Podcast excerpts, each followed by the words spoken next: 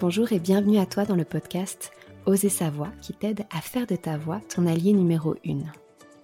Je m'appelle Mélanie, je suis coach vocal et thérapeute et ma mission c'est d'accompagner les personnes qui manquent de confiance en elles à se connecter à soi par le biais de la voix.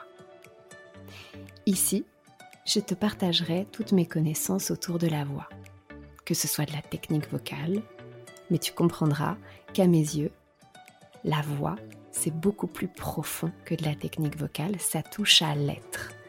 Donc tu pourras entendre tous mes conseils, toutes mes introspections autour de la voix et tout ce que j'ai pu apprendre jusqu'à maintenant sur mon chemin. Ensemble, je nous souhaite de conscientiser un peu plus chaque jour qui nous sommes. Éveillons ensemble notre plein potentiel. Incarnons notre essence et prenons notre place, vocalement et physiquement parlant. Ensemble, transformons-nous. Allez, c'est parti. Je suis ravie de te retrouver dans le podcast d'aujourd'hui où j'aimerais te parler du regard. Alors c'est une très grande question qu'on se pose tous quand on chante, quand on prend la parole et qu'on a un public, une audience. Qu'est-ce que je fais de mon regard? Alors on a vu que dans des épisodes précédents, le langage non verbal est très très important. La voix est très importante et les deux doivent être cohérents l'un avec l'autre.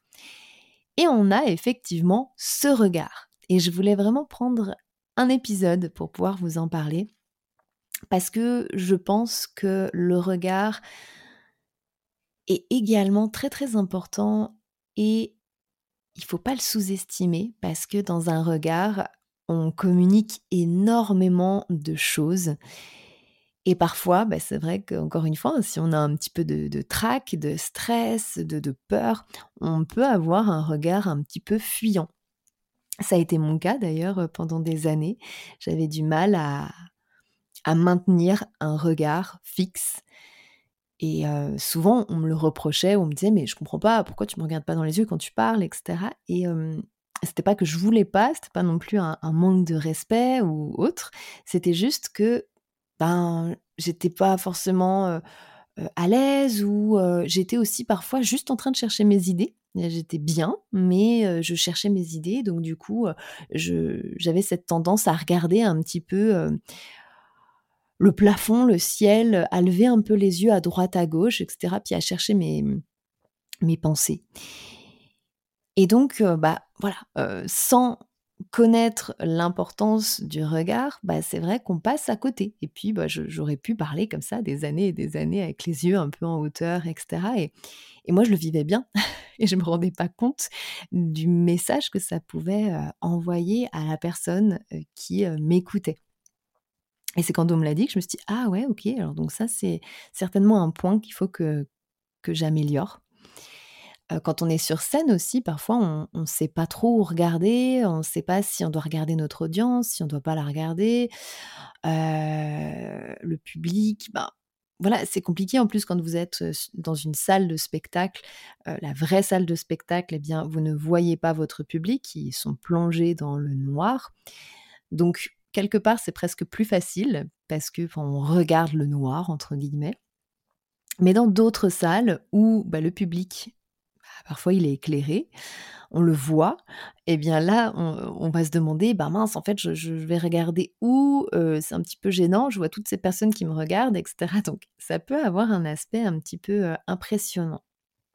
Donc, les techniques que j'ai pu découvrir au fur et à mesure de mon expérience, eh c'est de pouvoir, tout d'abord, si vous êtes mmh, sur scène, le point le plus important que vous pouvez regarder, ça va être notamment le... Alors si vous êtes loin des personnes, de votre audience, on peut regarder le front de la personne.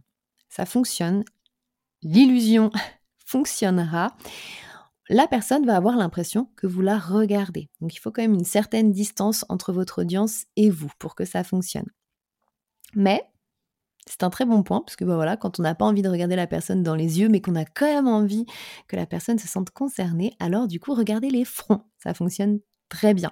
Et là, encore une fois, c'est si vous êtes dans une salle où bah, le public est éclairé. Je le rappelle, ce n'est pas toujours le cas. Des fois, on a vraiment les vraies salles de spectacle, le public est euh, plongé dans le noir. Et donc là, bah, forcément, euh, pour ma part, c'était plus facile parce que on peut regarder bah, absolument partout, en fin de compte, à droite, à gauche, devant, loin. Voilà, on regarde du noir, entre guillemets. Mais là, ce sera plus pour quand le public, bah, on le voit, regardez le front.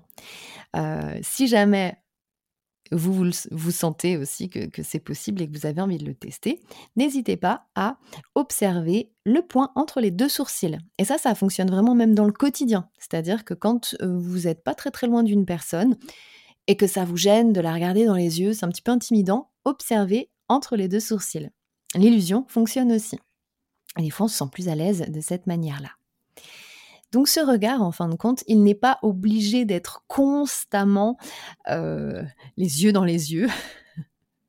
Vous n'êtes pas obligé tout le temps de regarder euh, fixement euh, le point entre les deux sourcils de la personne.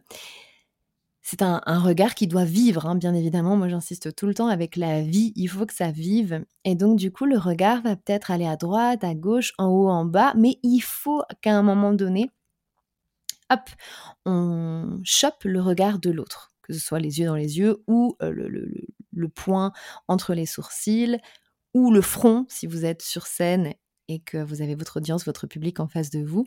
Voilà, il faut qu'à des moments, on puisse attraper le regard de l'autre de la façon dont on le souhaite. C'est très important pour que la personne puisse se sentir euh, intégré dans votre discours, intégré dans votre chanson, intégré dans votre prise de parole. Il faut absolument que la personne se sente concernée, sinon on peut passer à côté. Et rappelez-vous, ben, chaque personne va avoir une interprétation différente de votre regard.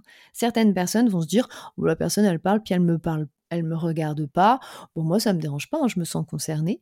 Et puis, il y a d'autres personnes qui vont pas du tout l'interpréter de cette manière-là, qui vont se dire, ah, mais tiens, la personne, bah, elle parle, mais elle me regarde pas. Bon, c'est que elle m'intègre pas dans son, dans son truc. Donc, voilà. Et vous perdez complètement la concentration de l'autre personne, son intérêt, etc., etc. Donc, je vous invite vraiment à pouvoir vous entraîner, et ça, c'est pareil dans votre quotidien. Entraînez-vous vous n'avez pas besoin d'être sur scène pour pouvoir euh, le, mettre en place, entre guillemets. Vous pouvez dès à présent vous entraîner à pouvoir regarder les gens un peu plus dans les yeux, à rencontrer leur regard plus souvent, à soutenir leur regard aussi euh, de manière plus longue.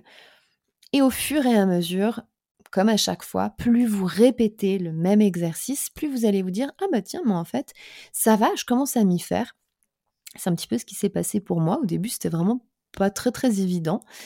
et au fur et à mesure que j'ai pu le pratiquer, que j'ai pu l'intégrer dans mon quotidien, c'est devenu de plus en plus simple. Et aujourd'hui, le fait de pouvoir rencontrer un regard, de soutenir un regard, c'est devenu bah, dans mon quotidien, en fin de compte, ça ne me pose plus de problème. Et ça, c'est génial parce que on peut complètement croiser notre naturel, donc moi avec mes yeux qui, qui vadrouillent un peu à droite, à gauche, en haut, en bas, avec, hop, je regarde aussi complètement euh, mon audience, mon public, et je l'intègre complètement dans mon message.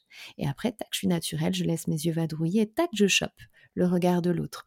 Et ça fait en fait un mélange qui va vous ressembler. On veut pas en fait quelque chose qui soit robotique non plus.